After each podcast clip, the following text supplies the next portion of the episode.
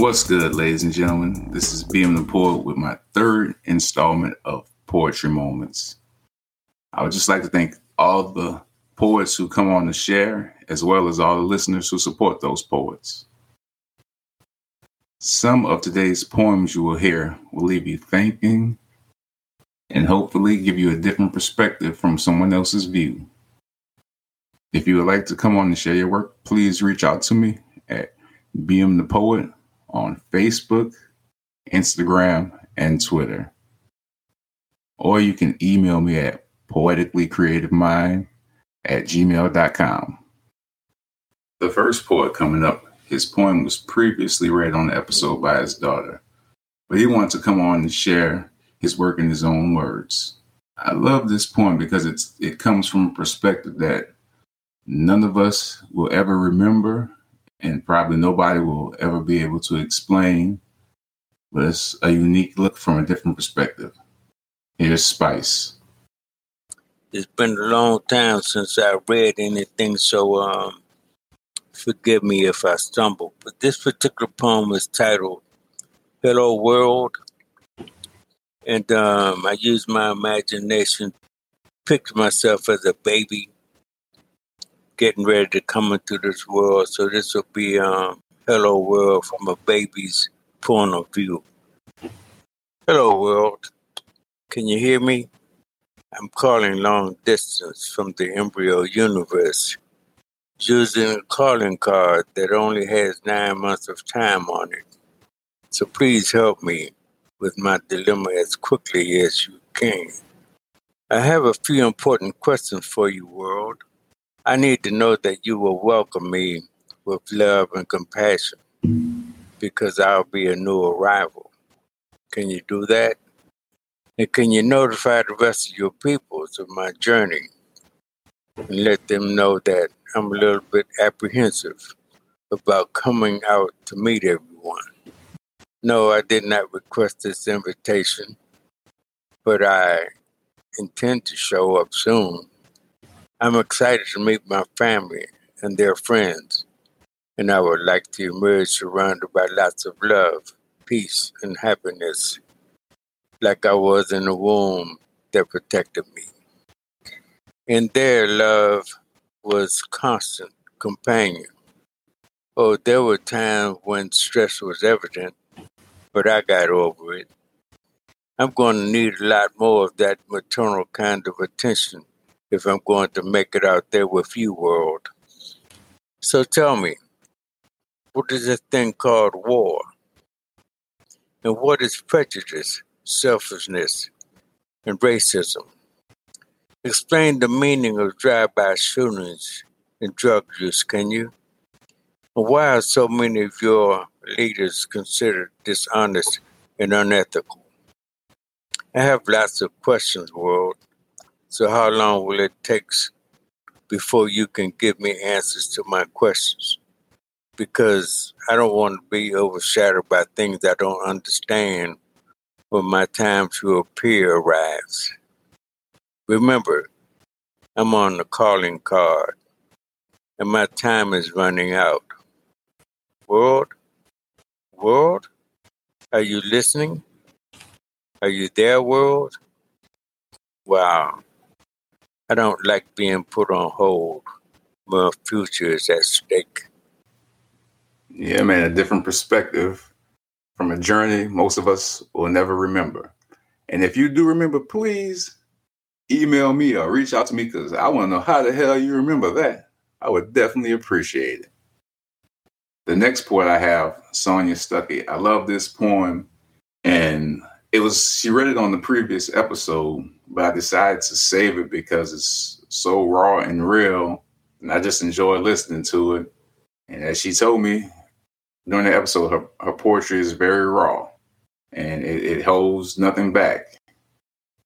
Flee fornication, competing values, unbridled affections, truth of God's word now brought into question, saints deciding chastity is outdated Sanctified life today is overrated.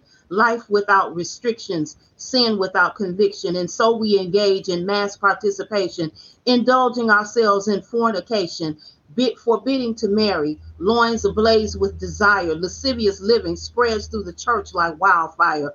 Preachers with side chicks, unhappy wives, and tears, being held hostage in marital conflicts, staying together to keep up appearance, women in the church inciting interference. God is not mocked, nor is he asleep. We are drowning in sin as we scatter the sheep. The whole world is beholding our state of dispute. The house of our God is a place of ill repute. Spiritual icons falling like stars from the sky. Their ministries defiled because they're living a lie. God is seeking a church without spot, wrinkle, or blemish, yet our values are weak and our integrity diminished. There must be a change, for our time is not finished. God has a master plan of redemption. Take heed to his word and shut down opinions. Stand up in God's truth with courage and dominion tearing down spirits of lust, pride, and greed.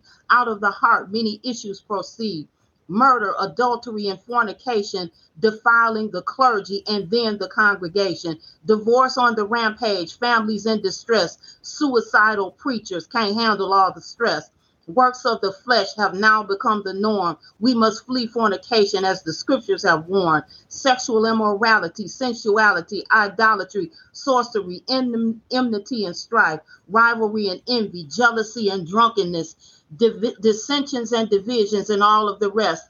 Generations are watching. We cannot fail the test. What comes out of the man is what makes him defile. Lifestyles of the wicked have the saints beguiled. The church needs a season of purification, a return to true holiness and sanctification, women of purity, men of esteem, husbands of one wife who they honor as a queen. The church is an institution, a symbol of public trust. We must flee fornication and all of its youthful lust. We must pray for mass repentance for those who have fallen. We stand in the gap, Lord. We pray for cleansing of their hearts. We pray that you will restore them and give them a new start. Teach your leaders to be sober, flame the fire in their homes. Keep them happy with the wife that you gave them as their own. Stabilize your leaders, Lord. Keep them at your feet.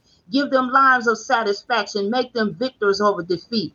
Make them be more discerning, Lord. Let them see the devil's snare. Dismantle their contemplations. Help them yield not to temptation. Give them overcoming power, Lord, to flee from fornication. All I can say is that I told you that it was raw. uh, but again, I love that poem. It's on so many points that people tend to not want to discuss. The next poet I have coming up is also a previous guest, Lucas Park. If you hadn't heard his story, check it out.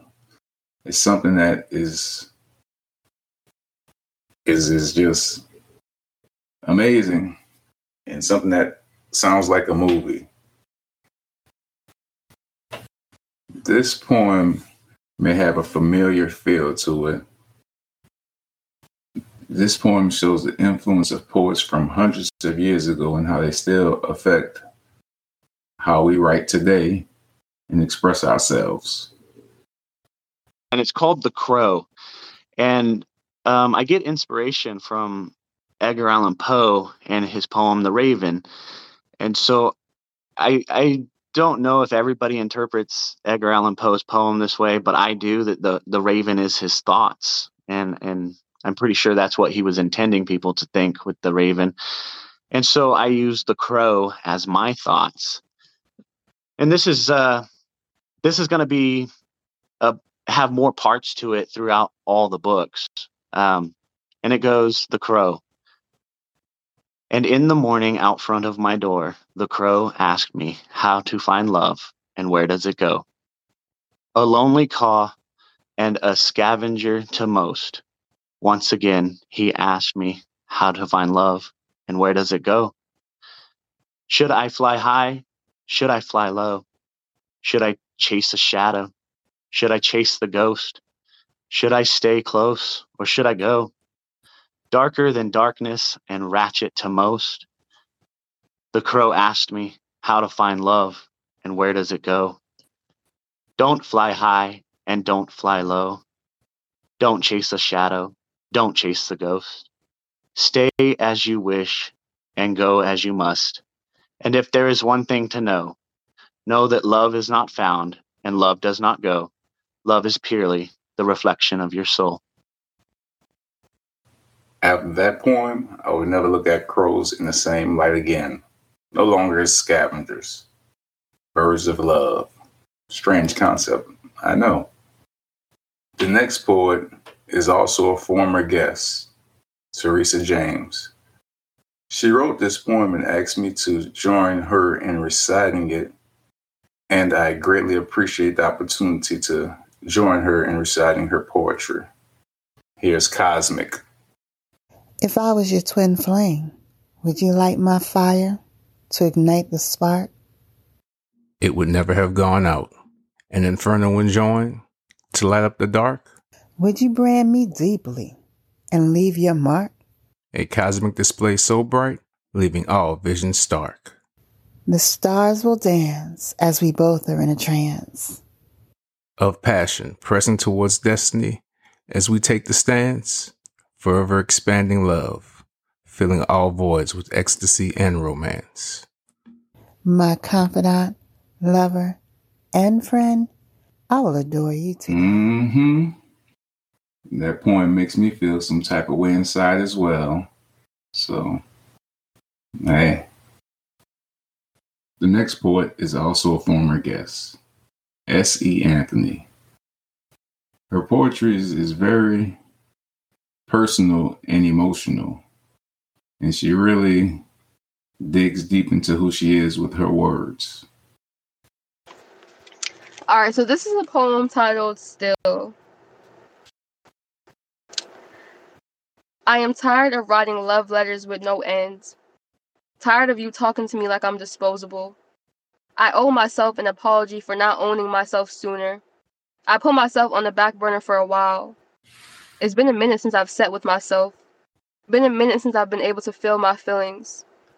A minute, all I need is one to prove to myself I'm still mortal, still breathing, still here, still worthy of a love that doesn't require pain to validate. One I don't have to heal from, one that reminds me of my potential. I want that. I deserve that. It's been a minute since I said this out loud, a lifetime since I actually believed it. I have nothing to lose, everything to gain. I lack nothing. Again, I love how her words flow and how she's so descriptive in describing herself and her situation. By now, you'd think I would know what poem I want to read, but I still don't. But I do have one. I wrote this last night, uh, probably about three o'clock in the morning. So bear with me. I, I haven't done any editing to it, so I'm just going to read what I wrote. It's untitled. You dared me to stay drug free. But you're the one that brought the drugs into our community. If this is the land of the free, why do most of the people in prison look like me? A drug test to shake some fries while you make decisions and do coke lines. If race doesn't matter, why ask me about it when I apply for credit? To be honest, this world is about one color. When they see you as green, you are made of money, the true American dream. The simple fact, whether you're red, green, orange, white, or black, we all want to live comfortably in this coexisting habitat. I'd like to thank all the poets that came on to share. I'd also like to thank you for listening and I also want to encourage anyone who wants to come on and have their poetry shared, please reach out. Again, thanks for joining me.